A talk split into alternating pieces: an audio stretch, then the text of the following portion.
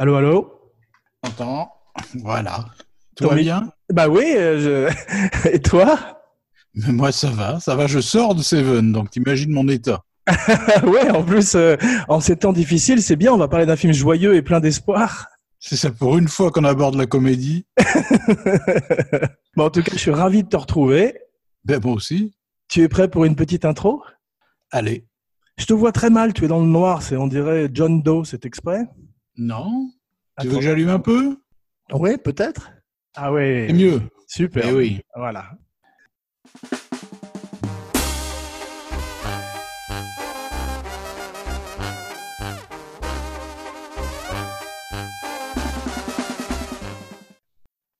J'accueille à nouveau avec joie dans l'émission mon cinébody Philippe Sedbon, scénariste, cinéaste, romancier, détective Pour Cinébodies numéro 31, Seven, David Fincher, 1995. Detective William Somerset is looking for a way out. Detective David Mills is looking for a way in. Now they're caught in a game where the price of sin is death. There are seven deadly sins gluttony, greed, sloth, wrath, pride, lust, and envy. Seven. You can expect five more of these. Brad Pitt, Morgan Freeman, Gwyneth Paltrow. Seven. What's in the box? J'avais pensé qu'on devrait avoir un gage à chaque fois qu'on le dit aujourd'hui, donc tu ouvres, euh, tu ouvres le bal en ce mois d'Halloween, octobre. C'est difficile quand le monde ressemble à un film d'horreur de faire mieux. On va essayer. J'y ai pensé, je me disais, c'est marrant, Seven, je trouvais ça cauchemardesque les autres fois où je l'ai vu. Et là, je me suis dit, bon, bah, c'est la vie quotidienne. Oui, c'est plutôt bien filmé, bien éclairé, c'est pas c'est sympathique. hein.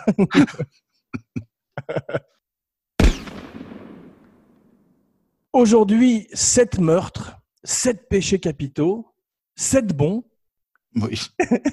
prêts pour euh, notre descente aux enfers. Nous allons descendre un à un chacun des cercles de l'enfer de Dante, Ouais. le marquis de Chadé. Tu es prêt? Oui. Mais avant tout, euh, bon, tu te, tu te rappelles euh, après euh, 9/11, l'attentat Oui. l'attentat terroriste, Saturday Night Live, tu sais l'émission comique qui existe depuis les années 70. Ouais. Le samedi d'après euh, l'attentat, Lorne Michaels et tous étaient euh, très emmerdés. Tu vois, ils étaient sur scène au Saturday Night Live en direct et Lorne Michaels s'est tourné vers la caméra et a dit Est-ce qu'on peut être drôle en ce moment? Et il y a un des membres de l'équipe qui s'est tourné vers lui et qui lui a dit Why start now? Pourquoi commencer maintenant? Sous-entendu que ça faisait 30 ans qu'ils n'étaient pas drôles. C'est ça, sais très bien. Donc c'est un peu le cas de Cinebodies aujourd'hui. Et euh, en ce abracadalloween, sais-tu quel est le chanteur préféré des lycanthropes? Non, vas-y. C'est Claude Lougarou de Toulouse. Mon Dieu, mon Dieu, mon Dieu. C'est la dernière. C'est la dernière, non seulement la dernière d'Halloween, mais la dernière émission tout court. 7. Un chiffre porte-bonheur pour le cinéma. On a déjà fait les 7 mercenaires, Les sept samouraïs, les 7 samouraïs, Blanche-Neige et les 7 nains, Seven Sisters. les 7 salopards. Euh, non, Non, non, non, je, me suis, je me suis trompé, pardon. C'était les, les 12, les 8, mais il n'y a pas Non, les non, je sais, je sais, j'ai fait exprès. Balade, euh, supplique pour être enterré à 7 aussi de Brassens. C'est ça, très bon film. à propos, euh, je t'ai déjà fait mon imitation de Georges Brassens, possédé par la chose de John Carpenter. Non, mais vas-y. Si à un moment ou un autre tu veux participer et chanter avec moi, ne te gêne pas. Hein. Tu es prêt Fais la guitare si tu veux. Est-ce que tu peux faire pom pom pom pom Bien pom, sûr. Vas-y. Pom, pom, pom, pom, pom, pom, pom, pom, Oh, sans pom, prétention, j'ai mauvaise réputation. Quoi que je fasse, je reste quoi, je passe pour je ne sais quoi. Mais je fais pourtant de mal. pom, pom.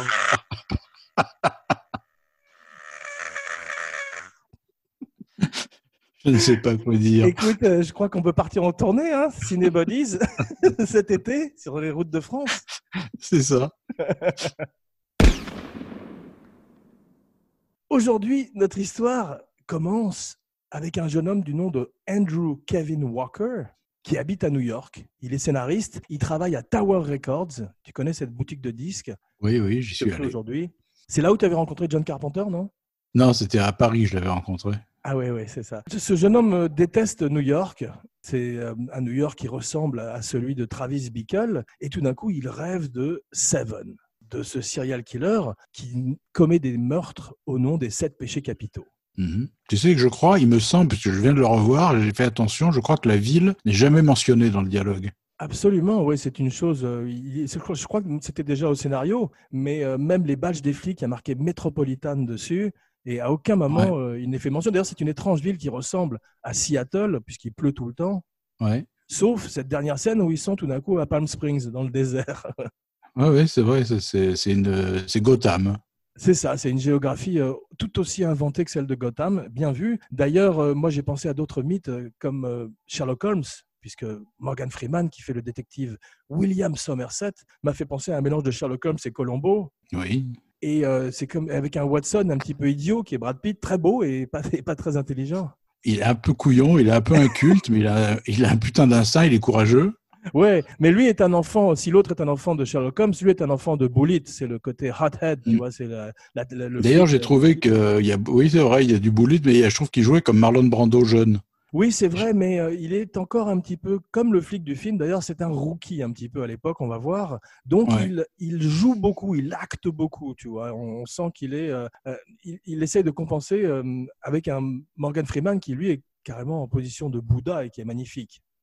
Ouais, ouais, mais, mais l'influence Brando, elle, est- elle est claire. hein. Au début, avec sa femme, les, les petits temps qu'il prend avant de parler, les petites mous qu'il fait, les doigts pointés, tout ça, c'est très brandoesque. hein. Ah, c'est vrai, c'est drôle, hein, comme il a influencé euh, non seulement une génération d'acteurs dans les années 70 et 80, mais jusqu'à des gens comme Brad Pitt et aujourd'hui Tom Hardy. Oui, oui, oui, absolument, bien sûr. On a du mal à comprendre un mot de ce qu'il dit. Mais Brad, on comprend. Ouais. Au début, euh, tu as vu qui était euh, préconisé pour William Somerset? C'était un autre William, William Hurt. Bon, heureusement. Ouais. Et finalement, il décide de faire le film avec Denzel Washington et ouah, Al Pacino dans le rôle de Somerset. Encore heureusement. Les deux déclinent. Al Pacino parce qu'il part faire City Hall et Denzel Washington parce qu'il trouve le film trop violent, trop dark, trop evil, comme il le dirait. Mhm. Il regretterait d'ailleurs par la suite, tous regretteraient, tous les gens qui ont refusé le film regretteraient de l'avoir refusé. Et tu savais que c'était pas euh, David Fincher le premier choix du, pour le film? Non, pas du tout. Oui, c'est un metteur en scène qui s'appelle Jeremiah Chechik. sais Oui, je connais. Ouais, j'ai oublié ce qu'il avait fait, mais. euh, C'est pas lui qui avait fait le terrible remake de Diabolique Ah, de si. Clouseau? Bravo, voilà, exactement. Ouais, ouais. Ça, c'était terrible. On l'a échappé encore très belle. Là. Avec Sharon Stone et Isabelle Adjani. Ouais, exact. Et Chaz Palminteri dans le rôle de Paul Meurice, si je ne m'abuse. Et- Cathy Bates dans le rôle de Charles Vanel. Ce qui n'est pas une mauvaise idée, ceci dit. C'était peut-être la seule bonne idée du film. Denzel Washington refuse, donc Stallone refuse, t'imagines? Adrienne, what's in the box? Ça aurait été quelque chose, ça, quand même. Il revient de loin, le film, dis donc. Et finalement, euh, il contacte David Fincher qui est euh, carrément a arrêté le cinéma, a pris une année sabbatique, black sabbatique, parce qu'après Alien 3, il a eu une très très mauvaise expérience. Tu as vu ce qu'il a dit? Il a dit qu'il préférait avoir un cancer du côlon plutôt que de refaire un film. et finalement, il tombe sur ce script de Andrew Kevin Walker qui a mis deux ans quand même à l'écrire. Et euh, il est complètement en phase avec la noirceur du script et euh, décide de le faire. Robert Duval refuse, Gene Hackman refuse également. Les deux auraient pu le faire très bien. ouais. Ouais, c'est drôle parce que Gene Hackman, il était euh, à l'origine du Silence des agneaux, il avait optionné le livre de, de Mhm. Harris et il, était question qu'il fasse euh, soit Crawford, soit lecteur et il avait trouvé ça trop violent aussi. Et là, on le retrouve une fois de plus sur le chemin de, Seven. Seven qui est un enfant du Silence des agneaux et de M le maudit, j'ai trouvé aussi. Oui, oui. Enfin, Silence des agneaux, c'est clair. C'est une filiation euh, évidente. C'est aussi angoissant, aussi noir, aussi euh, extrême. Absolument, et ça donnerait euh, naissance à des, des- des centaines de films, de séries télé, de, de- un genre même carrément, le torture porn qu'on voit avec Saw et Hostel. Ouais. Ce sont des enfants de Saw, cette lumière verdâtre, ces serial killers qui maintenant sont passés à la télévision. On va beaucoup parler de David ça. Fincher. Pour moi, Seven n'est pas son meilleur film. Son meilleur film est un autre film de serial killer qui est Zodiac. Ouais, je garde, je garde quand même mon affection pour Seven. Moi aussi, puisque je l'ai revu aussi pour l'émission, euh, et il est beaucoup plus approprié au mois de octobre et à Abracadalloween, parce que c'est un film qui est euh, très gothique, très film d'horreur. Bah, c'est un cauchemar de polar, quoi, en fait. C'est plus, beaucoup plus qu'un polar. C'est ça. Fincher, qui avant venait euh, du monde du vidéoclip, hein, il avait fait plein de super euh, vidéos. Ce que j'aime bien dans Seven, c'est que c'est beau, mais ça n'a quand même pas l'esthétique trop du, du vidéoclip, à part le générique de début dont on va parler aussi, qui ressemble à une, une vidéo de Nine Inch Nails. Et qui a été plagié 3700 fois. Exactement, ouais. Mais euh, il prend un peu les- l'esthétique d'un Ridley Scott et il la pousse encore plus loin. C'est une ville à la Blade Runner, nocturne euh, et sous la Mhm. pluie aussi. Et tu noteras que le seul moment où la pluie s'arrête, c'est la dernière scène qui, qui, a- qui- qui est une horreur totale. C'est vrai. Donc- Mais il y a un truc qui m'a intéressé, je ne sais pas si c'est vrai ou pas, mais je crois que c'était pour des raisons euh, essentiellement esthétiques qu'ils avaient choisi la pluie tout au long du film. Ouais. Apparemment, euh, ils, ont, ils ont dit qu'ils ont, la- ils ont commencé le tournage sous la pluie. Et comme ils n'avaient Brad Pitt que pour un certain nombre de jours, puisqu'il devait partir immédiatement après faire l'armée des douze singes avec Terry Gilliam, euh, ils ont choisi de le faire sous la pluie pour des raisons de continuité. D'accord, bonne idée donc. Ouais, et simplement cette dernière scène ensoleillée, effectivement, qui amène, comme je l'adore en général, l'horreur dans la lumière. Voilà. En plus, ce film est un, un- un vrai néo-noir, mais aussi un vrai thriller psychologique, parce qu'il y, a pas- il y a très peu de sang, il n'y a pas de meurtre.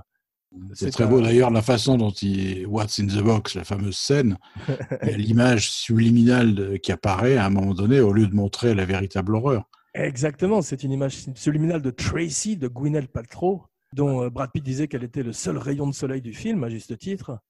Mais il a l'habitude oui. d'image subliminale. D'ailleurs, c'est- il y a plus, il y a plus d'images pour le qualifier comme une image subliminale, parce que tu n'as pas le droit de mettre des images subliminales dans un film. Mais il l'a fait dans Fight Club, tu as vu, il avait mis euh, une Hmm. bite à un moment. Je me souviens plus, il faudrait que je le revoie. tu pourras faire une pause, un arrêt sur image.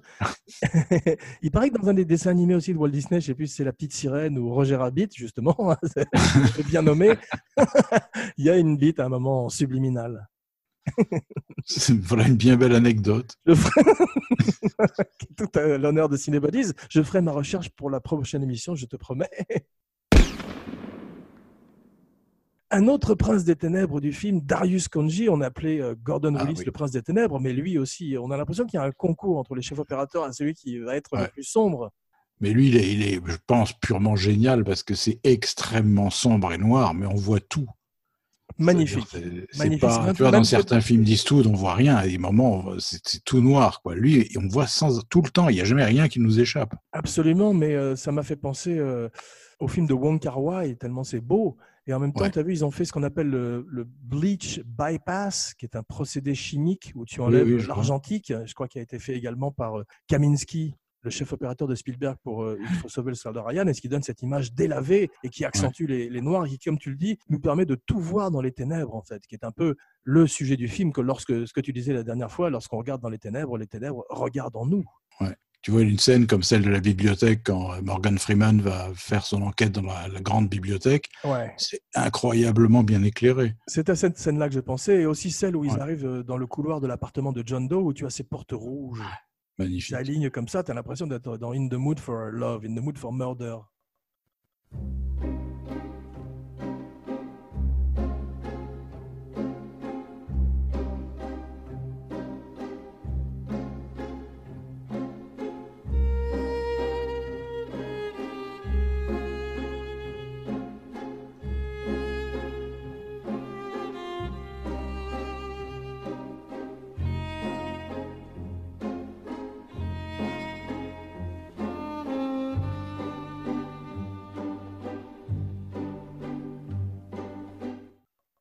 Et aux enfers en même temps. Exactement, ouais, non, c'est superbe.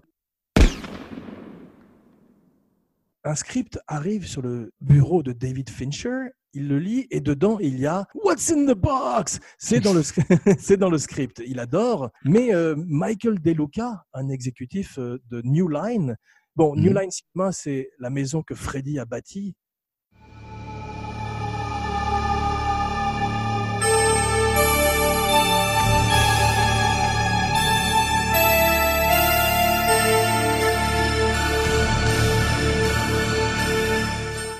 C'est était une grosse Ouais. boîte de production qui a, qui a commencé à être très connue avec les films de Freddy Krueger, ensuite les Lord of the Rings, mais entre-temps, c'est surtout Seven qui les a mis sur la carte. Et Fincher adore cette fin, mais De Luca dit non, on peut pas faire ça, c'est beaucoup trop noir. On, on retournera ça, on mettra une tête de chien dans la boîte, on, on mettra euh, quelqu'un d'autre, la tête de quelqu'un d'autre. Et Brad Pitt et Fincher refusent de faire le film s'il n'y a pas cette fin originale qu'ils ont reçue par mégarde la- par la poste. Donc c'est bien, je trouve que c'est une certaine intégrité et le film a cette identité, euh, cette, cette noirceur de, du début à la fin. Il y a, c'est no future quoi. Oh oui, puis c'est le seul personnage innocent, entre guillemets, qui morfle le plus. C'est les deux, c'est-à-dire le couple. Ouais. c'est Et qui en plus allait avoir un enfant. Donc c'est- une horreur absolue, quoi. Ouais, c'est vrai, et ça rappelle la tragédie de Sharon Tate. On voit que euh, Fincher parlerait de véritable serial killer avec Zodiac et aussi avec sa série sur Netflix qui malheureusement est finie, qui était Mindhunters. Mais là, Ouais. c'est une fois de plus à la manière de euh, Norman Bates, un amalgame de serial killer. Tu as vu ce qu'il dit euh, Fincher au moment de- où il accepte le, le film? Il dit que c'est un, un tout petit film de genre et que c'est un moyen pour lui de faire une espèce de, de- le genre de film que qu'aurait fait Friedkin après L'Exorciste. Et C'est vrai faux. que et c'est vrai que c'est un peu un mélange de French Connection et L'Exorciste quelque part, oui, c'est vrai, complètement. sans la dimension surnaturelle. Il dit aussi qu'il est très influencé par le show Cops. Tu connais? Non. Bad boys, bad boys, what you gonna do? What you gonna do when they come for you? C'est une, une série télé américaine qui était très populaire il y a quelques années, qui doit toujours passer d'ailleurs en rerun, en syndication, comme on dit, qui est l'ancêtre de la télé-réalité où tu suis des vrais flics dans des villes. de Ah oui, j'ai entendu parler, effectivement. Ouais, dans ouais. des villes de province, des, des- en caméra portée dans des villes de province des États-Unis, et tu vois plein de white trash euh, fait f- commettre toutes sortes d'infractions plus ou moins graves. En général, on- ils sont poursuivis dans des jardins ou alors euh, à l'arrière de voitures, comme on voit à la fin de Seven. Et euh, Fincher était très intéressé par cette esthétique très euh, très proche de l'action. euh, Avec une caméra derrière les gens, comme ça, comme comme c'est filmé dans la voiture de, de police, où c'est uniquement une scène de dialogue et il y a une tension incroyable entre l'utilisation du son, de la musique, des images, du montage Et du grillage. et du quoi, pardon? Du grillage qui sépare le... Exactement, puisque tout le monde est en prison. Ouais. Déjà. Et euh, ça, c'est extrêmement, c'est presque une leçon de cinéma aussi, ça, de la part de Fincher, qui est aujourd'hui un des plus grands metteurs en scène vivants. C'est vrai.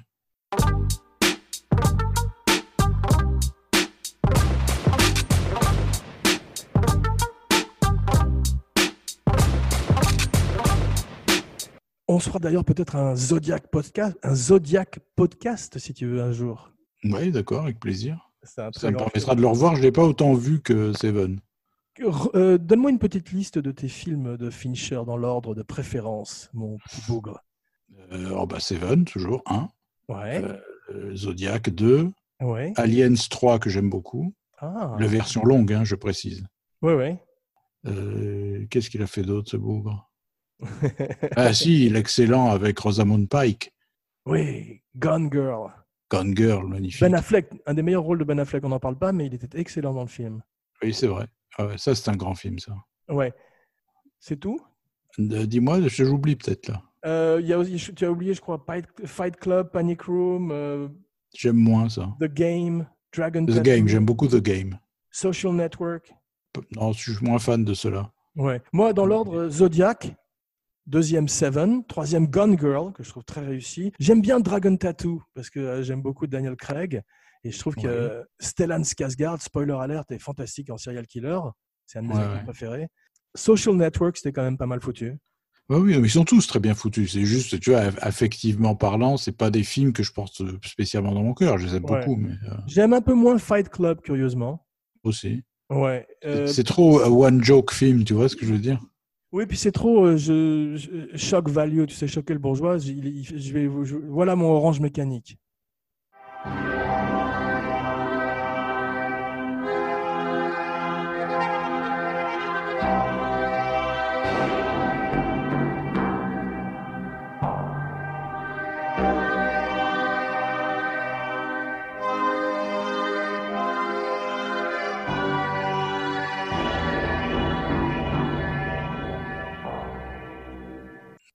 Oui, c'est ça. Et puis, et puis il y a le côté, le twist final euh, que tu vois pas spécialement venir, mais il y a, il y a un petit côté tout ça pour ça, quoi. Tu vois euh, Ouais. Avec quand même un Brad Pitt fantastique. Et, euh, Oui, formidable. qui est une espèce de muse pour Fincher, mais j'ai pas vu euh, Benjamin Button. Tu l'as vu? Oui, je l'ai vu, ouais, très bien. Ouais. Très bien, très spécial. Le Très seul bien. Fincher que j'ai pas vu, et c'est un de ses moins populaires, je crois. Oui, d'ailleurs, je j'avais presque oublié que c'était de lui, tu vois. Ouais. Et là, il annonce, euh, enfin, en tous les cas, on voit les bandes annonces de Monk sur euh, le Oui. making-of de Citizen Kane, où je Ah crois Gary Oldman joue le scénariste de Citizen Kane. D'accord, on va voir ça. Seven est tourné à Los Angeles, mais effectivement, comme tu dis, c'est une ville non destructive. Euh, Le film est grunge, c'est un peu la même époque que Nirvana et euh, ce démarrage Mhm. du grunge à Seattle. Et ce film a ce côté un petit peu.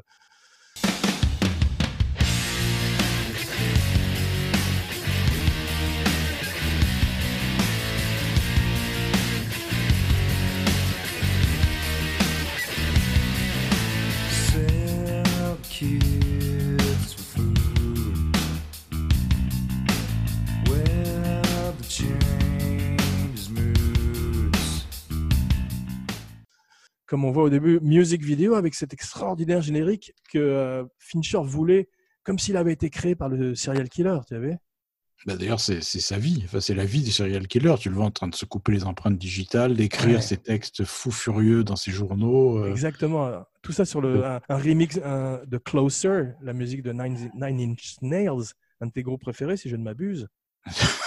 Je ne connais pas du tout. C'est Trent Reznor. Il a beaucoup de talent. C'est lui aussi qui a fait la musique de, je crois, les derniers, Dragon Tattoo, Social Network. Il travaille avec Mhm. un autre type dont j'ai oublié le nom. Et euh, ça donne cette musique vraiment très intéressante. Et très Qui est soul. fondu d'ailleurs dans la, qui est fondu dans la bande son, qui est incroyable. La Ouais. bande son, elle est faite de bruits de, métro, de, de rumeurs de Incroyable. ville. Il y a des hurlements, il y a des, il y a des choses incroyables dans cette bande son. Sans Tu es dans arrêt. la tête, tu es de, de- de même que la musique de Lalo Schifrin nous mettait dans la tête de Scorpio.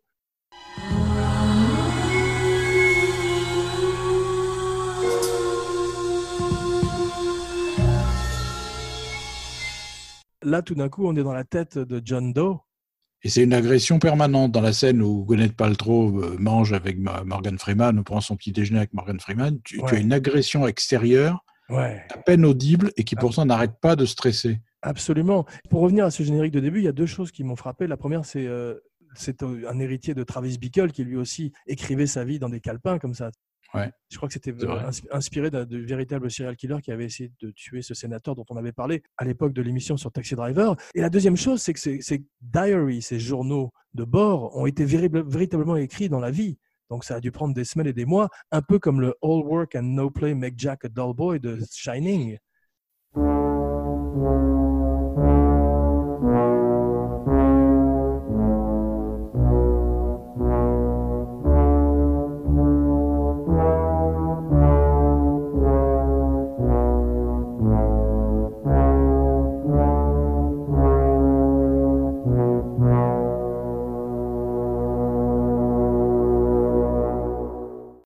Kubrick, Ouais. avec ce même perfectionnisme, et a demandé à un pauvre assistant ou à quelqu'un de d'écrire d'écrire ça pendant des mois et des mois et de devenir fou petit à petit.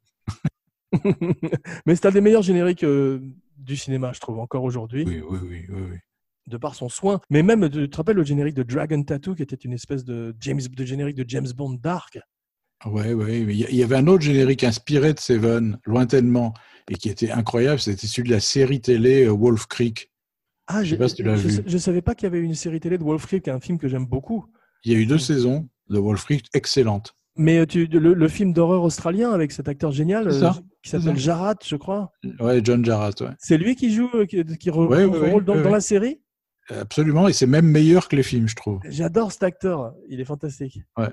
Tu l'avais vu c'est- dans un... Oui, c'est lui. Hein je, je vais, je vais regarder, je ne savais même pas qu'il y avait une série télé. Tu, tu m'apprends quelque chose. Elle est remarquable et les génériques sont vraiment les enfants de, de Seven. Quoi. Ah, c'est drôle, mais j'admets tous les génériques. Tu regardes même le générique de Ratchet, le, le générique de Dexter, Oui. tous ces génériques sont les enfants de Seven. Donc ça, ça, ça a donné effectivement euh, naissance à plein de choses extraordinaires. Tu as vu John Jarrett dans Rogue, ce film sur un Oui. géant? J'adore ce film. Moi aussi, j'adore ce film. Il ressemble pas du tout au, au psychopathe de. C'est un acteur comique, je crois, en, Angl- en, en Australie. Oui, oui, oui, mais, mais il a, c'est pour ça qu'il a cet air débonnaire et, que c'est encore plus choquant de le voir faire ça, des horreurs. C'est comme si tu avais Bourville qui jouait euh, John Wayne Exactement. qui jouait Ted Bundy. quoi. Exact. C'est très drôle.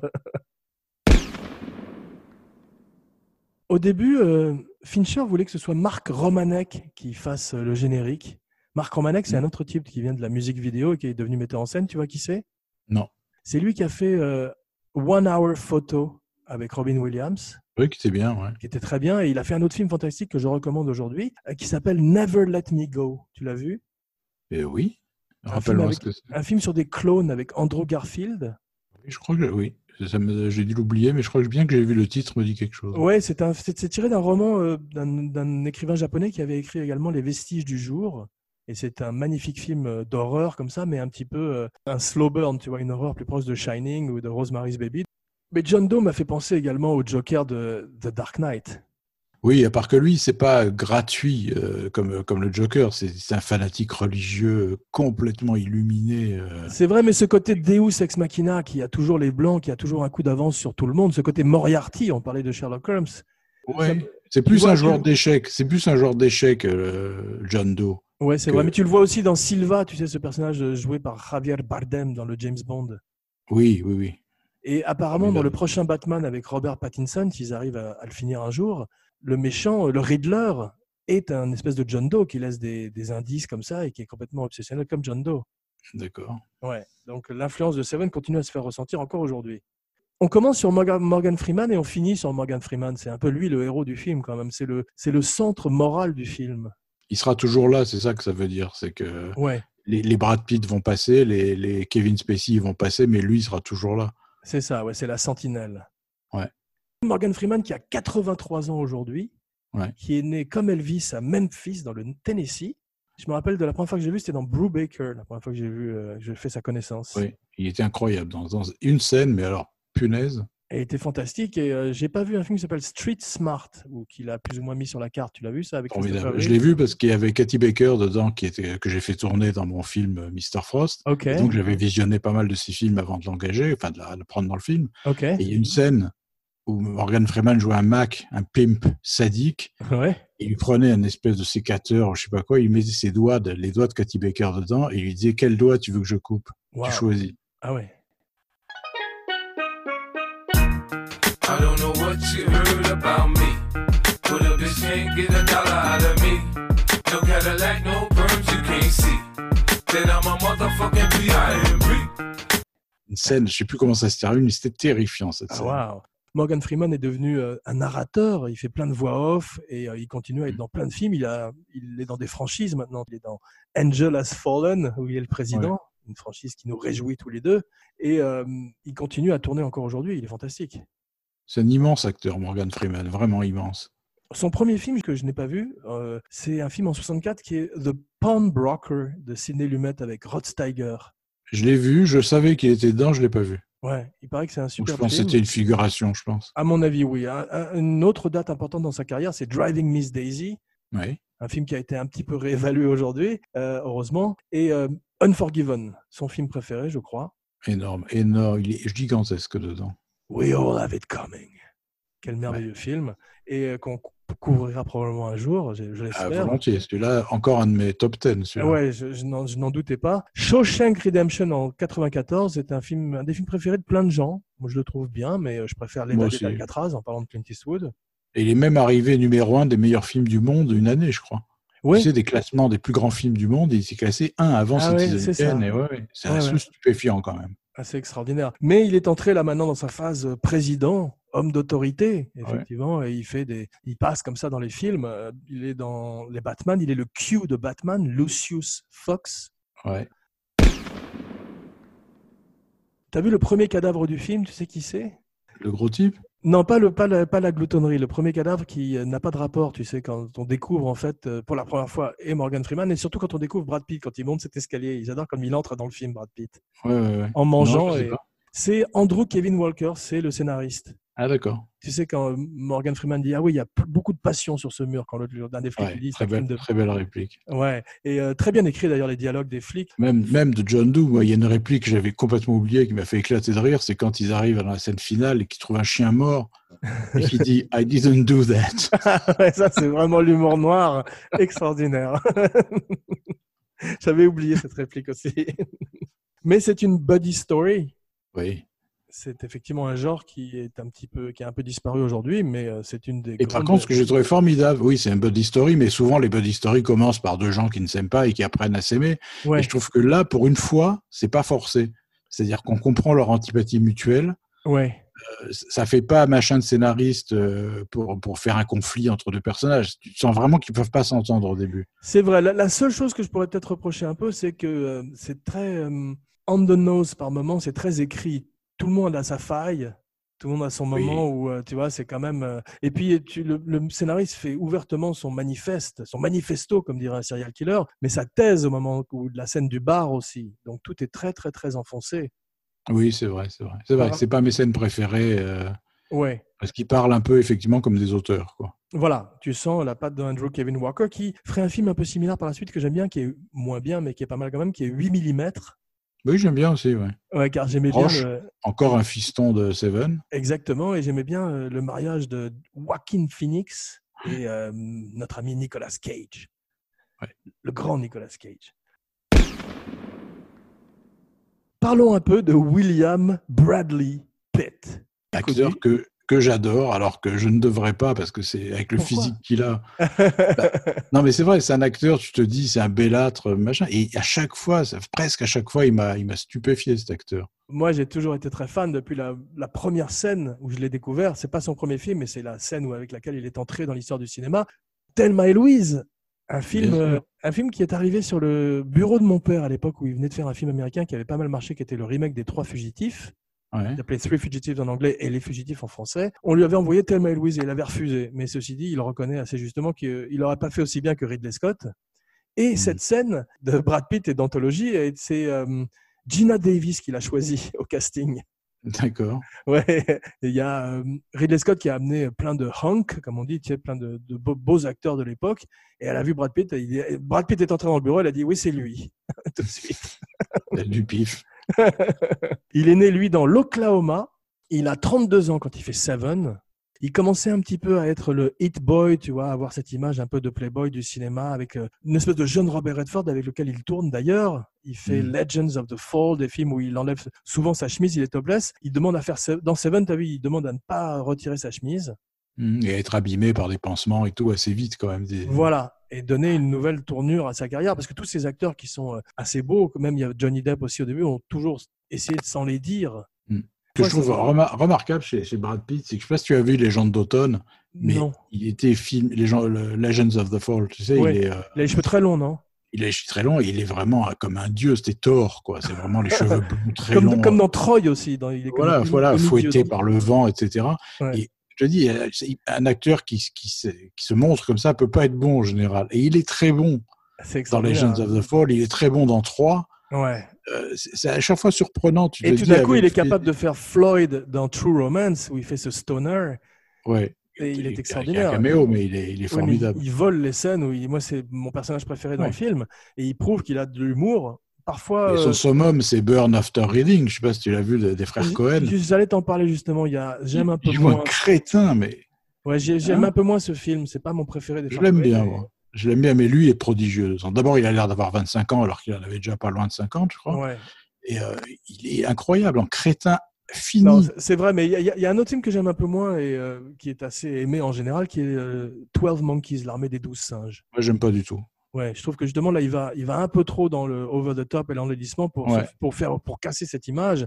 Un peu aussi le miscasting quand ils avaient pris euh, Jude Law dans euh, Road to Perdition, la route de la perdition, Mm, et mm. qu'ils l'avaient enlaidi au maximum, alors qu'il aurait mieux fallu prendre euh, Joaquin Phoenix ou Gary Oldman. Ouais, ouais, absolument. ouais. Ouais. Non pas qu'ils soient laids, mais ils auraient été plus crédibles dans ce personnage de, de- de tueur qui prend Mm. des photos à la manière de, de Ouija sur les lieux de crime, tu te rappelles? Ouais, ouais, très bien. Il arrive à casser un peu son image de sex symbole qui est à la fois euh, comme Spider-Man, a gift and a curse, un Mm. cadeau et une malédiction.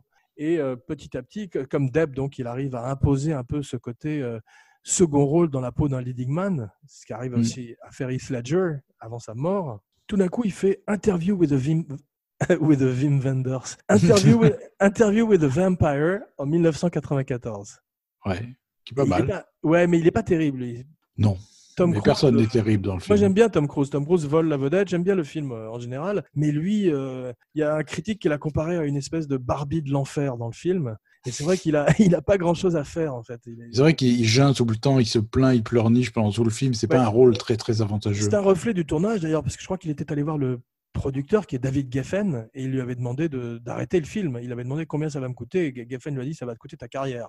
Mhm. Il était resté dans le film, mais c'était un film entièrement nocturne et il est passé tout le film en dépression, comprenant qu'il se faisait voler le film par Tom Cruise et que son rôle Mhm. n'était pas très intéressant. Sept ans au Tibet, où il joue le plus beau nazi du monde avec des cheveux extraordinaires. Je l'ai vu il n'y a pas longtemps. Je l'ai pas vu le film, mais ils ont fait une erreur incroyable. C'est ils, sont, ils ont oublié que c'était un nazi. Oui. c'est sorti en Amérique et les gens s'en sont rendus compte et personne n'est allé le voir. il fait un autre second rôle fantastique qui est dans Snatch, où il fait ce boxeur, ce boxeur Ah oui. gitan. Formidable, on comprend rien quand il parle. Formidable. Incompréhensible aussi, on parlait de Brando, mais euh, la première fois que j'avais vu ça, c'était avec Benicio del Toro. Tu te rappelles Oui. Où, euh, Dans Usual Suspects, où il faisait un personnage aussi, on comprenait absolument aucun mot de ce qu'il disait. C'est très drôle. Brad Pitt dans, dans, Brad Pitt dans Snatch, c'est comme Kenneth Mars dans Frankenstein Jr. On ne comprend rien. Exactement. Ça, c'était très très drôle. C'était Mikey, euh, The One Punch Pikey, je crois qu'il s'appelait. Mm. Et on parlait de Achille dans 3, un film que j'aime beaucoup, un, un Ouais, bien, que j'aime beaucoup aussi, un peu sous-estimé. Wolfgang Peterson, Das Boot, dans la ligne de mire et 3. Ça Ouais, fait c'est un bon film, 3. Oui, ça, ça- ça excuse largement euh, son remake du Poséidon. Et euh, tu sais ce qu'il avait fait avec Bana et Brad Pitt pendant le tournage de 3 pour les inciter, pour les inciter à se mettre en forme l'un l'autre. Il avait téléphoné à, à Brad Pitt et il avait dit, euh, tu sais, Eric Bana, il est à la salle tous les jours. Il commence à avoir un corps incroyable et tout. He's ripped, comme ils disent en anglais. Et Brad, et il raccroche et il appelle Eric Bana en disant, tu sais, Brad Pitt est à la salle tous les jours. Il est dans une forme. C'est lui qui racontait ça. Et à l'arrivée, tu as vu, ils sont incroyablement athlétiques. Et le combat est extraordinaire, tu te rappelles? Ouais, très bien, très bien. ils fondent une maison de production qui s'appelle Plan B parce qu'il produit Mhm. plein de films Brad Pitt, t'as vu? Aussi bien euh, euh, le remake de Infernal Affairs, les, les comment ça s'appelle The Departed en français, le film de Scorsese que j'aime moins, Les Disparus, non? Euh, non, euh, Infiltré, je crois. Voilà. Donc euh, c'est euh, produit par Brad Pitt. Il voulait le faire au départ avec Tom Cruise. Et finalement, je crois qu'ils sont trop vieux pour le rôle. En 2005, gros film pour lui qui est Mr. and Mrs. Smith, où il rencontre Angie, Angelina Jolie. un film de Doug Liman, un autre metteur en scène que j'aime bien, mhm. qui a fait J'ai Go. pas aimé ce film, mais Non, j'ai pas du tout aimé ce film-là, mais j'aime bien Go et j'aime bien son film avec Tom Cruise, euh, son Groundhog Day de science-fiction, tu sais, qui s'appelle. euh, Au début, ça s'appelait, euh, en anglais, au début, ça s'appelait Edge of Tomorrow. Et ils se sont rendus compte que le titre était tellement générique et banal qu'ils l'ont rebaptisé Live, Die, Repeat pour les sorties Blu-ray. voilà, ce titre qu'on est incapable de se rappeler jamais. Incapable de se rappeler. Mais c'est rare de rebaptiser un film après Ouais. son exploitation. ouais. Il y a un autre film que j'aime beaucoup qui est World War Z. Oui, très bon. Beaucoup. Excellent film de zombies euh, sur une grande échelle, un peu moins bon que le, que le livre de Max Brooks, qui était Mhm. extraordinaire, le fils de notre ami Mel Brooks. Il fait deux films aussi avec, je crois qu'il s'appelle Dominique Moll, un metteur en scène que j'aime énormément, qui a fait euh, Jesse James et Killing Them Softly. Oui, j'ai vu les deux. Ouais. Ouais, on parlait d'Eric Bana, il avait fait également l'excellent Chopper, que je recommande. Ouais. Tu te rappelles sur euh, ce Ah oui, c'est son premier film. Enfin, le premier film, on l'a remarqué. en tout Voilà, ce, vé- ce- ce véritable. Lui aussi, je crois qu'il vient de- de- du monde de la comédie et du stand-up, euh, Eric Bana. cas. Il est australien. Hein Oui, il est australien et il a commencé Ouais. comme stand-up comedian puisqu'il a même il a fait des films avec Judah Pato. Il est dans euh, Funny People avec Adam Sandler. Hmm. Et il est très bien d'ailleurs. À l'époque de Seven, le jeune Brad est fiancé avec Gwyneth Paltrow. Ça alors? Gwyneth Paltrow, qui est une espèce de Hollywood royalty, une royauté hollywoodienne. Tu as vu son, son parrain, je crois que c'est Spielberg. Sa maman, c'est euh, euh, comment elle s'appelle? Blythe Danner? Blythe Danner, ouais. Blythe Danner, que Très bonne actrice. très bonne actrice. Je me rappelle d'elle dans un film que j'avais adoré quand j'étais jeune, qui, qui était la suite de Monde Ouest, Future World. J'ai pas vu celui-là. Les rescapés du futur avec Peter Fonda, tu l'as pas vu? Non. Ah, je te mettrai la musique, elle était extraordinaire.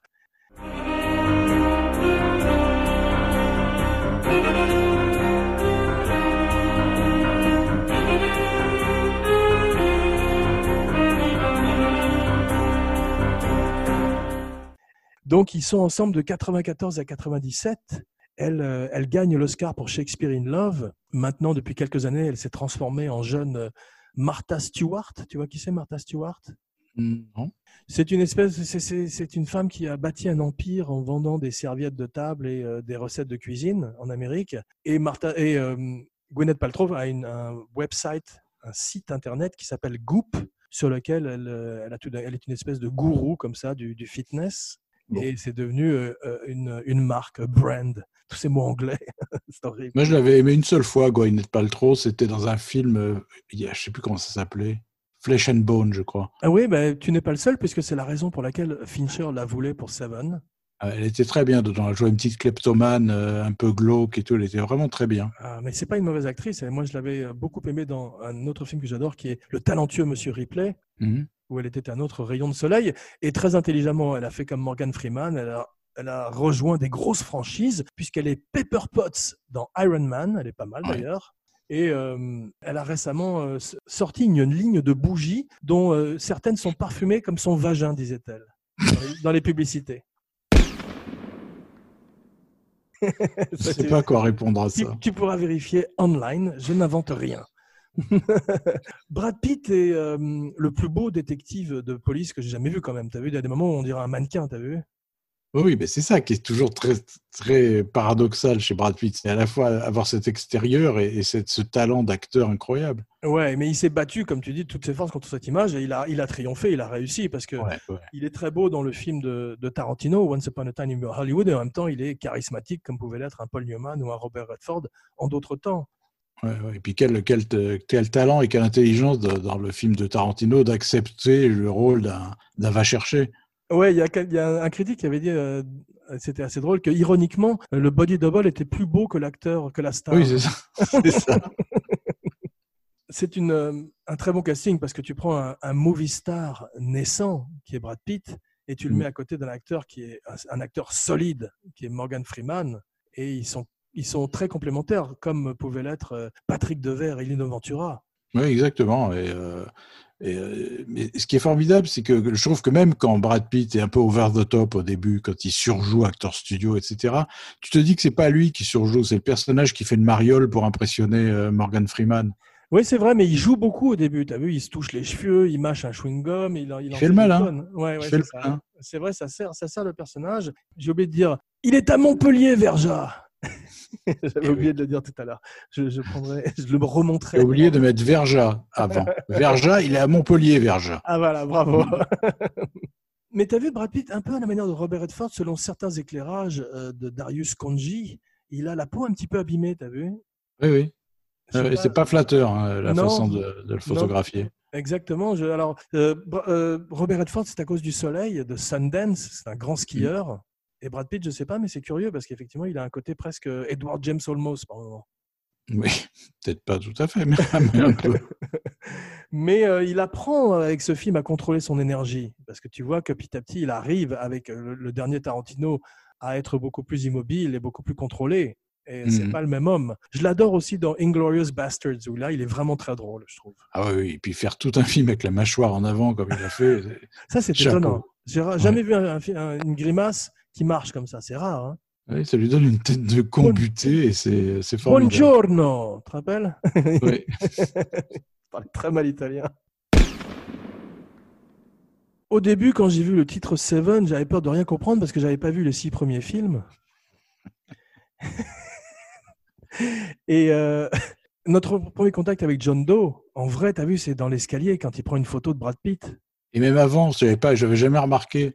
avant cette scène, tu as un moment, les flics rentrent dans l'immeuble et Ouais. tu vois un type à cheveux longs qui traînaille devant, qui fait demi-tour, Ah. qui revient. Ah ouais, c'est Et lui. je pense que c'est lui, puisque ça insiste un peu quand même. Mais ça, c'est un très- plan très large. C'est comme le caméo de Hitchcock dans Psychose, c'est drôle, c'est très. Ouais. euh, presque euh, subliminal aussi, mais il y en a un autre comme ça dans le film avec John Doe où quand ils vont voir le type qui a fait cette, euh, ce de l'enfer pour le crime de la Mhm. luxure, et il est dehors, John Doe. Il dit c'est- oui, c'était un type qui boitait. D'ailleurs, tu as vu, il boite comme Kaiser Oui. Soze. Suspect. Et tu vois dehors un mec avec un parapluie qui boite. C'est vrai, c'est vrai. Et on dirait, que Et- c'est, on dirait bien que c'est John Doe. D'ailleurs, on, on va commencer bientôt à parler de, de Kevin Spacey, mais on va l'appeler Christopher Plummer pour le reste de l'émission. tu, tu sais quelle est la règle de Cinebodies? Tu peux, parler, tu peux parler des films de, de Kevin Spacey à deux conditions. Une, c'est qu'il soit mort dans le film. Ou deux, c'est qu'il soit remplacé par Christopher Plummer. Il y avait un film où ça aurait été très facile de le remplacer par Christopher Plummer, c'était l'excellent Moon du film de- du fils de David Bowie avec euh, Sam Rockwell. où Il faisait la voix du computer. Kevin. Oui, c'est ça. Il aurait juste à faire un petit peu de voix off et c'est bon. Oui. Mais t'as vu d'ailleurs, il finit comme finissent tous les acteurs déchus et euh, dans, dans le cinéma. T'as vu où, il- où il est maintenant, Kevin Spacey? Pas du tout. Dans le prochain Lelouch. Ah bon? Ouais, j'ai vu une photo de lui euh, au cimetière, euh, je crois, du Père Lachaise, là où est sa carrière d'ailleurs. je parle de Kevin Spacey. Mais ouais, il- je sais pas si c'était une visite sur le tournage ou s'il est dedans. Mais c'est un film avec Mhm. Béatrice Dalle et Kevin Spacey peut-être. À vos, D'accord. à vos magnétoscopes. La musique de Howard Shore, qui a fait Silence of the Lambs aussi, qui est sublime, Ouais, ouais. beaucoup moins romantique cette fois-ci. Et, Et, et qui a le chic, je trouve, dans, pendant tout le film, de ne jamais faire de musique de suspense. ouais. C'est toujours en contre, tu vois, en Ouais, ouais, c'est contretemps avec l'image. Toujours. Mais Même, ça. même pendant la poursuite, sous la pluie. Ouais. Il n'y a pas de musique de suspense. On va en parler de cette poursuite parce que c'est quelque chose. Ouais. Mais euh, tu as raison, mais je, je- c'est ce que j'aime chez Fincher et Walker, c'est cette volonté de casser beaucoup des clichés, Mm. Tout en euh, transcendant un peu le genre et en rendant hommage au genre aussi. Il y a une autre chose qui m'a fait penser à Shining, c'est les title cards, tu sais, les espèces de titres qui apparaissent à chacun des jours de la semaine, Monday, Oui. Tuesday. Dans Shining, il y en a un pour Thursday. Pour, euh, Ouais. Au début, il y a- un mois après aussi. Et il y a aussi The Interview, euh, l'entretien. Quand il c'est rencontre. Stuart Ullman. T'as vu, il y a plein de références pop culture. Ça, c'est un truc aussi assez moderne qui n'existait pas dans le cinéma des années 70, beaucoup. C'est que d'ailleurs, il faut une référence à Serpico, tu as vu? Oui, Il parle de Jodie Foster. exact. Il parle de Yoda aussi à un moment. Exact. Donc ça, c'est une manière plus moderne d'écrire qui viendrait beaucoup après dans la télévision. Et on verrait ce côté méta, un petit peu, ce côté recul, second degré, beaucoup dans un film que j'adore, Mm. qui est Scream, Oui, qui tout d'un coup fait un peu au film d'horreur ce que Tarantino avait fait au film de gangster avec Pulp Fiction. Le réinvente d'une certaine manière. Get paid, a plug what? Slang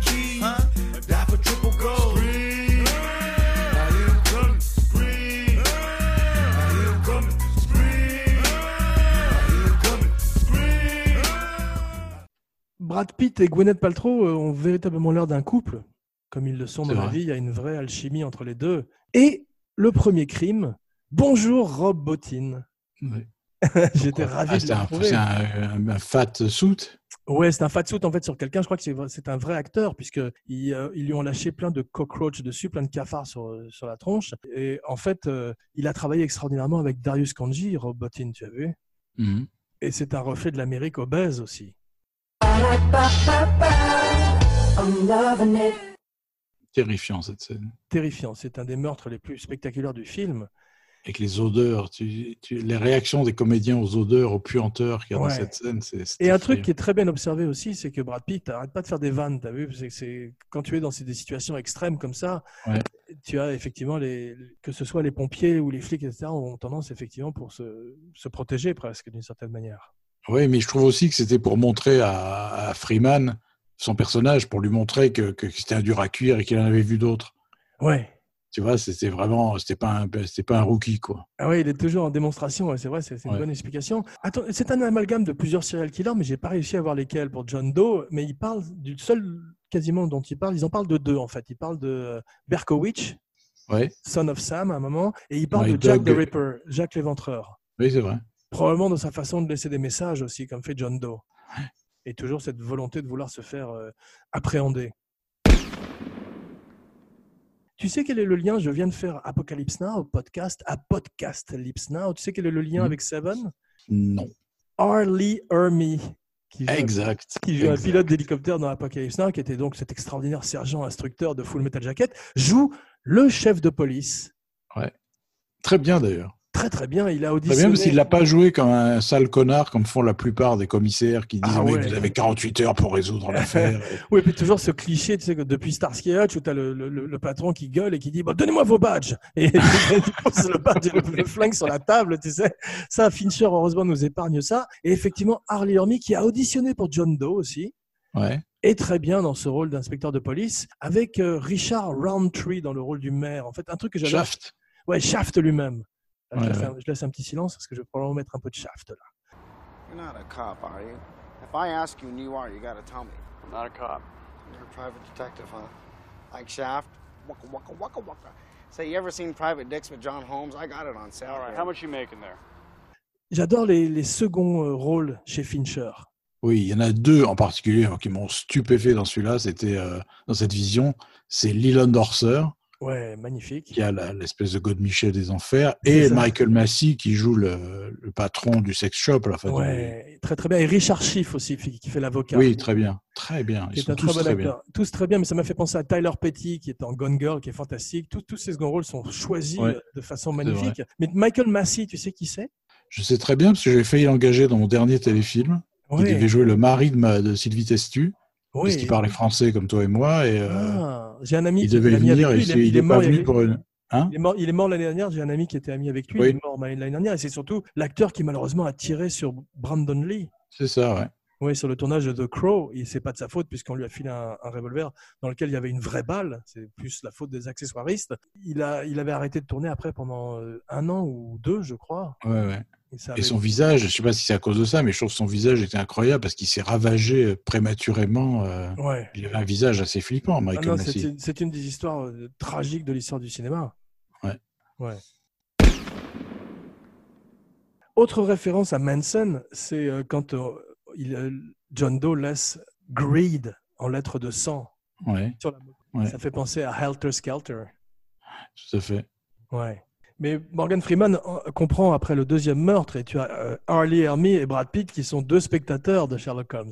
Ouais, c'est vrai. Ça, c'est très bien fait, ça. Très bien écrit.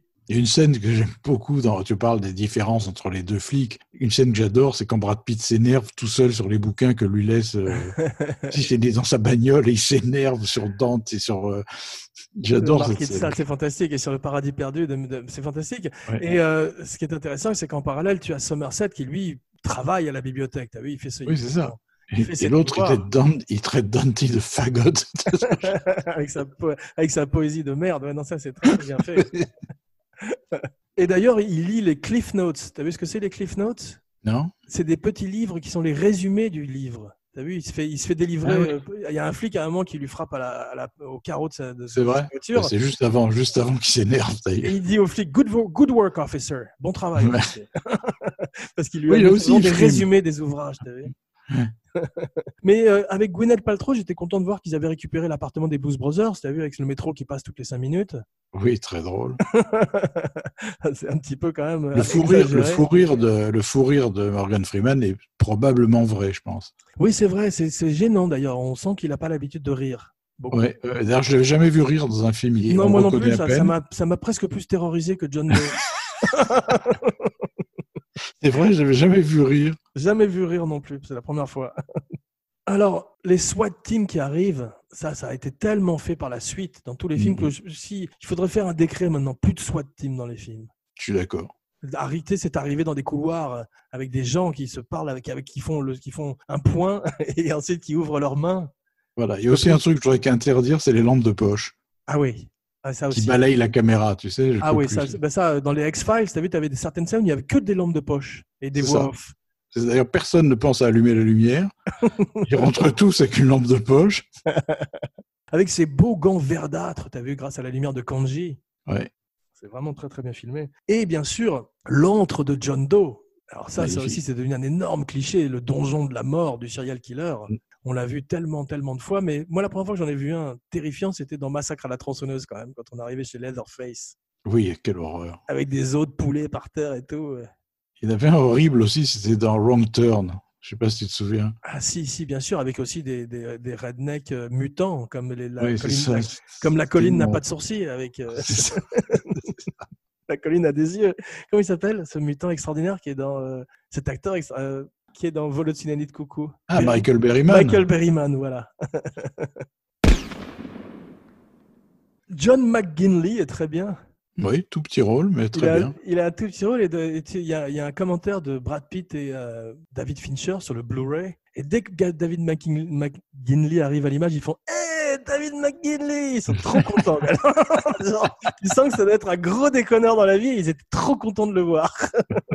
et c'est vrai qu'il amène quelque chose quand, quand, quand David McGinley dit découvre le cadavre de la paresse, magnifique Sloth, joué par un acteur, Victor, tu te rappelles? Il dit Dix pour appeler les flics, Oui, oui, pour oui, détective. Dix Il est terrorisé. Et à la fin, il a une réplique très très drôle aussi. Ça m'a fait penser à Johnson et Johnson dans Die Hard, quand il est dans l'hélicoptère et qu'il y a eu cette tragédie et tout le monde est mort. Mhm. Et il dit Somebody, call somebody. Tu sens qu'il est totalement dépassé, quoi. Donc ça, c'est tout l'humour noir, soit de Walker, soit de Fincher, ou des deux à la fois. Kevin Spacey en paparazzi, ouais, c'est euh, l'après euh, O.J. Simpson. Ouais. C'est un film qui s'inscrit précisément entre O.J. Simpson et 9-11.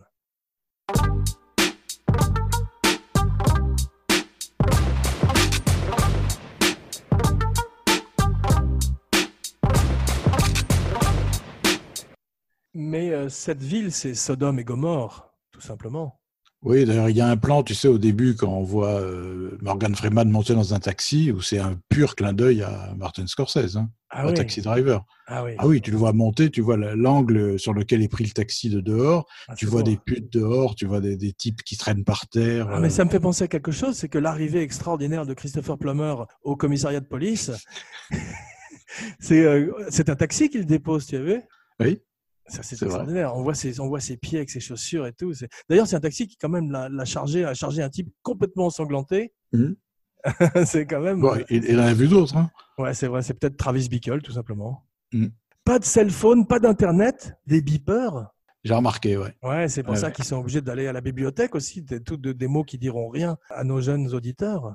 Ouais. Mais c'est vrai que c'est, oui, oui, c'est, ça brouille complètement, parce qu'en 95, il y en avait des, des portables. Bon, ils, ça, mesurent ça 1m50. brouille, ça brouille l'écoute du speaker, je dirais même. Mais c'est vrai que c'est une époque où euh, il y avait deux catégories, de, deux professions qui avaient des beepers, les dealers et les policiers. Et les médecins. Et les médecins aussi, tu as raison, trois catégories. Il y a un film qui est aussi un enfant raté de Seven, mais qui me fait toujours rire parce qu'il y a Gérard Butler dedans, c'est Law Abiding Citizen. Oui, c'est n'importe quoi. C'est ce n'importe quoi. Mais j'aime beaucoup. Ah, moi aussi j'adore cette espèce de lecteur. Il fabrique un tunnel de métro à lui tout seul, avec des lumières, avec des, avec des briques, Il, il- sous la prison. il assassine quelqu'un avec l'os d'un steak, si je me rappelle à un moment. Oui, c'est, for- formidable. Avec un T-bone steak, c'est la seule fois que j'ai vu ça. C'était vraiment très très drôle comme film. Il y a une marque de fabrique de Brad Pitt, donc tu sais que Tom Cruise court, Al Pacino danse, Tom Hanks pisse. tu sais ce que fait euh, Brad Pitt? Non Il mange de la merde, il mange de la junk food. Ah oui. Tu le vois à travers tout Ocean Eleven, des films dont on n'a pas beaucoup parlé, que j'aime pas énormément, mais qui ont leur charme et leurs fans surtout. Et euh, là, il mange un paquet de Frito-Lays, qui sont ces chips très grasses américaines. Et en fait, c'est- une joke qui court à travers tous ces films où il est. euh, parce qu'il aime bien fumer aussi dans la vie, comme disait Tarantino, ce qu'on appelle en Amérique le waki tobacco, l'herbe. Ouais. Et c'est un Ouais. point commun qu'il partage avec notre ami Morgan Freeman. Tiens, tiens.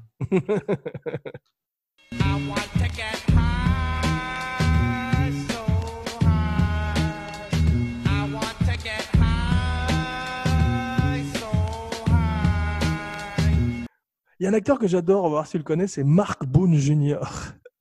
Non C'est le gros Tom Waits qui leur, euh, qui leur vend les, les tuyaux du FBI sur les gens qui vont à la bibliothèque. The same thing.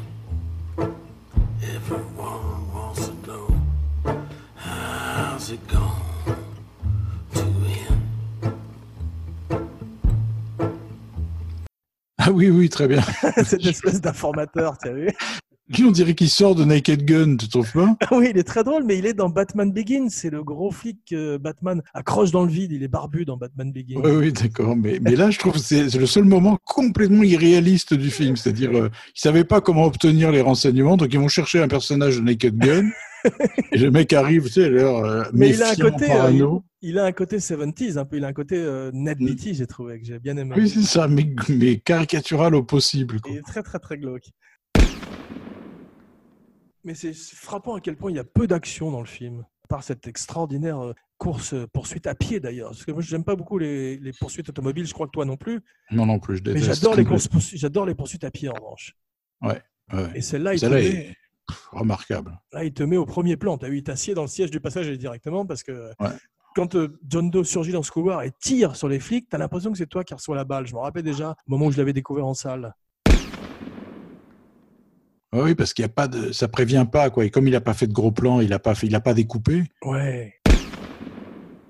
C'est- complètement en live. T'as l'impression que c'est en live. Tu t'attends pas du tout à ce qu'il tire. Absolument, et puis ce côté totalement désorienté qu'a Brad Pitt, parce qu'il ne sait pas d'où ça peut sortir, d'où il peut arriver et tout. Ça, Ouais. c'est tellement bien retranscrit au montage et à la caméra, si tu sens que Fincher est un maestro. Mm. Ce qu'il n'avait pas complètement prouvé avec Alien 3, puisqu'il avait été dépossédé du film. Tout d'un coup, là, il, est, euh, il entre dans la cour des grands, comme on dit. Mais je pense qu'il faut le réévaluer, hein, Alien 3 version longue. C'est possible, c'est possible, mais euh, cette communauté de, de moines prisonniers était quand même un petit peu parodique. Euh, il manquait que. Ouais, c'était difficile quand même. Mais tu as probablement raison. Il y avait des choses qui étaient bien dedans, c'est vrai. Mais John Doe, c'est euh, un petit peu Paul Kersey. C'est aussi Batman, quoi, t'as vu? Sa, sa philosophie. Ah oui, oui, oui, c'est une étoile et rue, comme Travis Bickle. Hein. C'est ça. Bon, il va, il dépasse un petit peu les bornes avec Tracy, mais euh, Oui, oh, il est un peu, est un peu sanguin. voilà, il est un peu fougueux, quoi. c'est une des premières fois où on voit, après French Connection, c'est un enfant de French Connection, c'est ces flics pourris un petit peu, tu vois, qui sont obligés de payer une craquette dans une, dans une impasse pour justifier le fait qu'ils entrent chez John Doe. Et on verrait par la suite, il y avait une série télé que j'adorais qui était The Shield avec Michael Chiklis, Ouais, c'est ma série préférée, moi. où tout d'un coup, le protagoniste et l'antagoniste sont la même personne. Ça, ça, ça, C'est ça. ça brouille euh, complètement l'écoute du speaker une fois de plus. Mais la- l'appartement de John Doe, ça m'a fait penser aussi à la scène du hangar, tu sais, dans le silence des agneaux, quand avec la tête dans le bocal. Oui, Cette fois-ci, il y a la main de Victor dans un bocal, mais c'est aussi un rêve de, de, de production designer, tout d'un coup. Ouais, et tout ça, tout ça vient, je pense, à l'origine de Les Chasses du comte Zaroff, tu sais, le film des années 30. Absolument. Tu avais Mais- les têtes dans des bocaux, des mains, c'était complètement effrayant, l'antre de Zaroff. Pour la partie, j'avais oublié, mais tu as raison, pour la partie fiction, mais pour la partie réalité, ça vient de Ed Gein, Oui, ah oui, oui. où tout d'un coup, tu entres et tu as des, des lampes qui sont faites avec de la peau humaine. Une fois de plus comme le personnage de Leatherface dans Massacre à la tronçonneuse. J'ai pensé beaucoup aussi à Ringu et The Ring et aux, tous les films d'horreur japonais qui ont suivi. Oui, c'est vrai. Me semble inspiré pas mal de l'esthétique de, de Seven, ce côté très verdâtre justement, tout en étant beau d'ailleurs. Ouais. Mais, ce qui est, transcende complètement ça et qui fait que c'est pas du maniérisme, c'est que c'est extraordinairement bien filmé. Ouais, C'est au-dessus de la moyenne, quoi, vraiment nettement. c'est ça, ce qui fait que tout d'un coup on n'est pas dans un film de simplement euh, de, de, de musique, de, de vidéoclip quoi. Voilà, exactement. C'est, Ouais. Tout est bien filmé, tout est, tout est bien cadré. C'est-à-dire, les, les pl- quand il y a des plans larges, ils sont très larges et, et très parlants. Quand il y a des gros plans, ils sont euh, fascinants. euh. Ouais. Brad Pitt a refusé de faire des astronautes de Apollo 13 pour faire euh, Mills. Bravo. Ouais, il a bien fait. Euh, Leland Orser dort pas pendant 3-4 nuits avant sa scène. Et euh, il se fait, il se force à hyperventiler en, en aspirant énormément d'oxygène. Il est extraordinaire, je trouve, dans sa scène. Et il est fantastique. En une scène, il est extraordinaire. Comme tu disais, Michael Massey. Michael Stipe, tu sais qui c'est? Non C'était euh, le, c'est toujours le chanteur de R.E.M. Je sais pas s'ils sont d'ailleurs euh, séparés ou pas. R.E.M. Tu Ouais. connais? Tu connais comme groupe? I'm losing my religion. Ah oui, That's sûr. me in the corner. Eh ben, Ouais, ce, ce chanteur chauve ressemble à mort à Christopher Plummer, t'as vu dans le film? je lâche pas, t'as vu quand j'ai une vanne, moi. Je m'habitue pas. non, mais il ressemble énormément au chanteur de R.E.M., qui était euh, au départ Mm. pressenti pour le rôle. Et Kevin Spacey est casté deux jours avant le film, avant le début du tournage, tu as vu. Ils ont l'idée de ne pas mettre son nom au générique ni dans aucun des matériels promotionnels du film. Mm. Ce qui Il apparaît qu'à la fin. C'est le premier nom qui apparaît à la fin du Ouais. générique. Enfin, au apparaît- générique de fin. Exactement. Il apparaît deux fois au générique de fin d'ailleurs. Ouais. Et euh, il, a, il était ravi parce qu'il n'a il pas été obligé de faire aucune des promotions du film. Mhm. Et c'est vrai que ça, s'il avait été sur l'affiche, on aurait tout de suite su que c'est lui le méchant. Et euh, finalement, il a une scène, qui est cette scène de la voiture, mais quelle scène Ouais, ouais. Il est celle, extraordinaire. celle, qui suit directement est aussi euh, C'est ça. Tout- Toutes ces, voilà, toutes ces 20, 20 dernières minutes appartiennent à John Doe. Et pourtant, c'est un comédien que j'apprécie pas énormément, moi, Kevin Spacey. Je l'avais bien aimé dans Glenn Gary, Glenn Ross, mais, effectivement, il y a, mais c'est drôle, c'est un type dont on disait déjà très, beaucoup, beaucoup de mal avant qu'il lui arrive toutes ces affaires euh, terrifiantes. Ouais. Et il avait toujours une espèce d'aura un peu maléfique, mais euh, j'ai jamais été non plus, à part dans Glenn Gary, Glenn Ross, où je trouve que tout d'un Oui, coup, oui. il, est, il est à la hauteur des autres et que face à Mais Jack Lemmon est- Pacino, c'est pas facile. C'est-à-dire qu'il joue toujours pareil, quoi. Quel que soit le personnage, qu'il soit gentil, méchant, fou, pas fou, je trouve qu'il joue toujours pareil. J'ai pas beaucoup de films de lui en mémoire en ce moment, mais je sais qu'il avait joué le rôle de Bobby Darin, un chanteur qui était censé avoir Ouais. 25 ans, alors que lui-même en avait 52 à l'époque. Et Ouais. c'était particulièrement ridicule.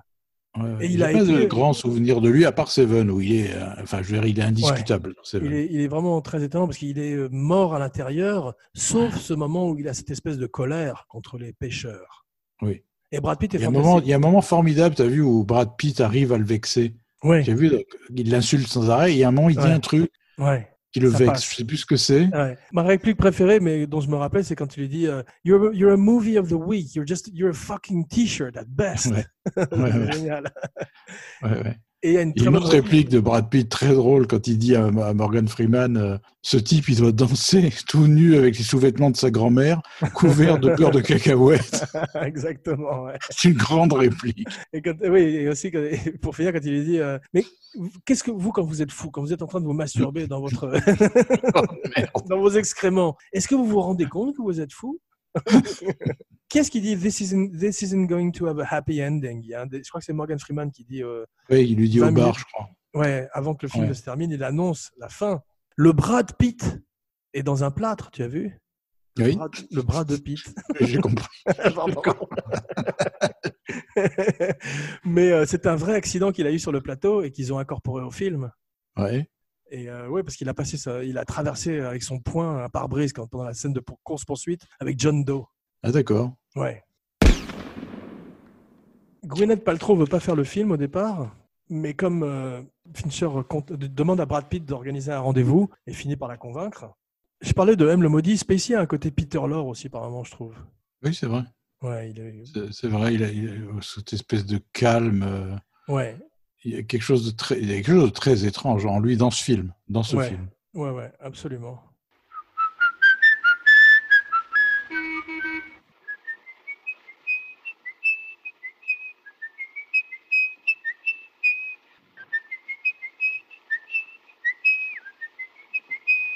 Mais il arrive à entrer dans la tête de Mills à la manière de Lecter avec euh, Clarisse euh, ou tous les autres personnages du film. Et c'est là où c'est les scènes extraordinaires. Become Wrath, David. Mm. Comme il est calme à la fin, t'as vu? Ouais. Il ferme les yeux juste avant que l'autre le, le dégomme. Ouais. Et j'ai eu à un moment quand tu as John Doe et Mills côte à côte, j'ai tout d'un coup un- une vibes de Scorpio et, et Callahan ensemble. Ouais, c'est vrai.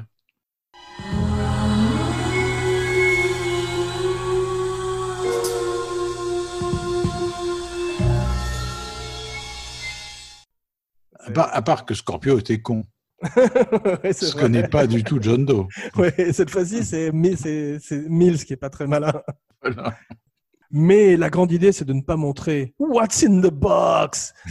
Ouais. Il joue curieusement quand même, Brad Pitt. hein. Il- tout le monde s'est moqué de lui. Il y a eu des milliers de mimes. C'est la scène qui a lancé des milliers de mimes, comme Hélène pour- de Troyes. a Pourtant, lancé il des est, il formidable. hein. Ce Il qu'il fait là, tu sais, quand il, il essaye d'appuyer sur la gâchette, puis Ouais. il détourne la tête pour pleurer, puis Ça, il ça, il revient, il bien. redétourne la tête. Mais il y a un ou deux What's in the Box qui sont un peu curieux, qui sonnent un peu musi- musicaux, mais euh, il, est, euh, il est étonnant. Il s'est mis véritablement dans un, dans un état second. Mais surtout, on ne montre jamais ce qu'il y a dans la boîte. T'as vu euh, un des costumes de Gwyneth Paltrow euh, lors d'un des derniers Halloween ces dernières années? Non Elle est arrivée avec, une, avec sa tête dans une boîte, dans un carton. Donc elle a un sens de l'humour quand même.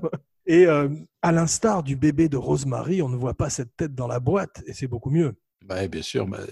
En même temps, tu as l'impression de l'avoir vu, parce que la réaction de, Morgan Freeman. Quand il ouvre la boîte, Qu'est-ce qu'il bien là, ah, il est incroyable. Il, Ah, il a il- tout compris. C'est-à-dire, il voit l'horreur de la boîte, et après, il, se retourne en sachant ce qui va arriver. Ouais, c'est nous qui, c'est effectivement lui qui nous le montre, c'est le messager, ouais.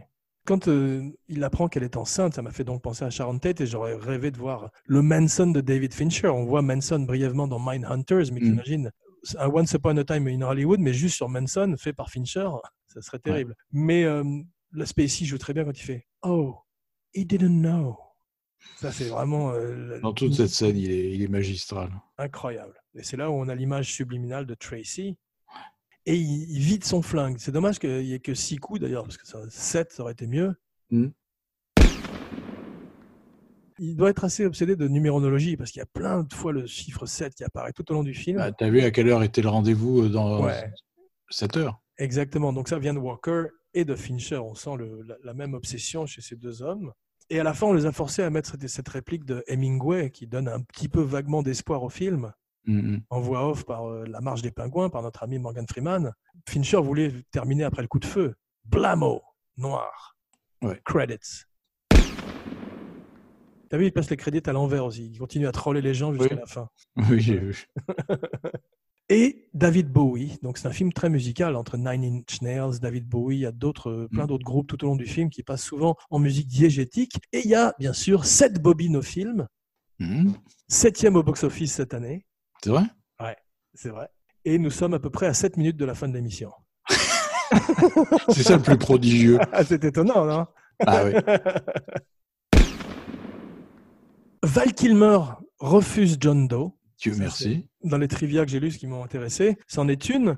Une des influences de Fincher qu'on ressent aussi, et il le dit, je crois, c'est Clout de 1971. Chef-d'œuvre absolu. Ouais, extraordinaire film que j'ai très très très envie de revoir, donc on va peut-être se le faire pour une, une émission. Ah oui, ça, quand tu veux, je l'ai vu 20 fois celui-là. C'est Ah, voilà. l'ancêtre de Seven. Hein. Ben, je l'ai pas assez vu. Et euh, tu sens toutes les influences, mais tu sens les influences de Fincher et tu sens, par exemple, un film comme Joker qui pompait énormément au film des années 70 de Scorsese, mais également à, à Fincher et à Seven, je trouve. Oui, oui, tout à fait. L'appartement du Joker ressemble un peu à l'appartement de John Doe par moment. Mais c'est rentré dans une. C'est devenu un. Comment dire un, euh, Seven, c'est presque un genre en soi. Tu vois ce que je veux dire? Bah oui, c'est vrai, mais j'ai essayé d'en faire un Et aussi. Tout tout le monde a essayé de faire Seven.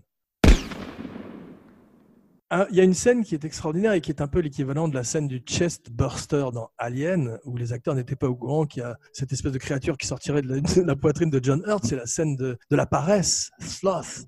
Ah oui, formidable. T'as vu quand il exhale les, les, les SWAT teams et les acteurs ne savaient pas que c'était un acteur. Ils pensaient que Il c'était un, saute en l'air, le flic. Le flic est penché sur lui, mais il saute en l'air. ils pensaient que c'était un animatronique de Rob Bottin. Alors qu'ils ont pris un mec très très maigre. T'as vu, le mec pesait 96 pounds, je sais pas combien ça fait en kilos. Et Fincher, 40, lui, euh, Fincher, qui cherchait un type de 90 pounds, lui a dit en, en rigolant au casting, vous êtes un peu, il, faut, il va falloir perdre du poids, vous êtes un peu gros. Et le type, le type l'a pris au sérieux. Il est revenu le jour de son de son tournage et il pesait 90 pounds. la vache. Il avait une grande conscience professionnelle. Mais le studio a toujours été, bien sûr, très inconfortable avec cette fin sinistre. Absolu. Une fin Ouais. absolue. C'est nihiliste. C'est vraiment terrible. Ouais. À part que, à part qu'il y a cette réplique qui quand même qui vaut beaucoup euh, quand l'autre lui dit euh, I'll be around. C'est ça. On sent C'est-à-dire que il partira pas quoi. bah, c'est l'équivalent de This is the beginning of a beautiful friendship aussi. C'est ça. I'll be, I'll be around. Il, il partira jamais. Il crèvera là. euh. Ouais, puis il va s'occuper de Brad Pitt aussi peut-être. Ouais. Hmm. C'est un peu plaqué ça, je trouve, quand il dit on va s'occuper de lui. Tu sais, quand l'IRME lui dit euh, Ouais. on va le prendre en charge. Et, Bah, tu sens qu'il a, tu sens que Fincher n'a pas beaucoup de cœur à tourner cet euh, appendice et que pour lui son Ouais. film est terminé après le coup de feu. Je trouve, ouais. Je trouve que cette scène, c'est vraiment pour dire, vous en faites pas, euh, Brad Pitt va s'en sortir, euh, Morgan. Morgan va l'aider. C'est pas dans l'esprit du film, quoi. Non, non, c'est vrai. Voilà mon cinébody. Et Merci. voilà. Merci pour ce voyage aux enfers, la Guéhenne, Hadès. Oui. Espérons que John Doe ne retrouve pas notre trace et ne nous plonge pas la tête dans un bol de spaghetti bolognaise. Quoique, c'est pas désagréable peut-être. Ça peut être bon si c'est bien préparé. T'as vu, euh, ça m'a fait penser à Andy Warhol quand on voit tous les pots de Campbell soup. Oui, oui. Et ça, c'est des images subliminales quasiment. Ouais, c'est vrai, ouais. C'est l'inconscient collectif. Absolument. Ton livre que j'ai commandé sur Amazon est retardé d'un mois, je crois, car tu as eu des problèmes euh, en imprimerie. Ouais, l'imprimeur a un peu merdé sur le cahier photo, donc c'est reparti à l'impression. Voilà, mais vous pouvez tout de suite déjà, d'ores et déjà, le commander sur Amazon pour ces longues nuits d'hiver. Et voici venu le temps de ta catchphrase. Not bad for humans. On se retrouve dans quelques jours pour une surprise. Je vais te donner quand même un hint. On va partir vers des cieux plus, euh, plus joyeux pour euh, éclairer un peu cet hiver. Mhm. Great Scott, Marty! Et moi, je vais te faire une imitation aussi. Vas-y. C'était qui? Connu Non, c'était C'est le rire de Crispin Glover. Bravo. Gotta get back in time, back to the future dans quelques jours. N'oubliez pas de liker, de partager, de commenter partout où on écoute des podcasts, SoundCloud, iTunes, Stitcher. Détective David Weber. What's in the fucking box? Yeah. You let me violate you. You let me desecrate you. You let me penetrate you. You let me complicate you. Let your pleasure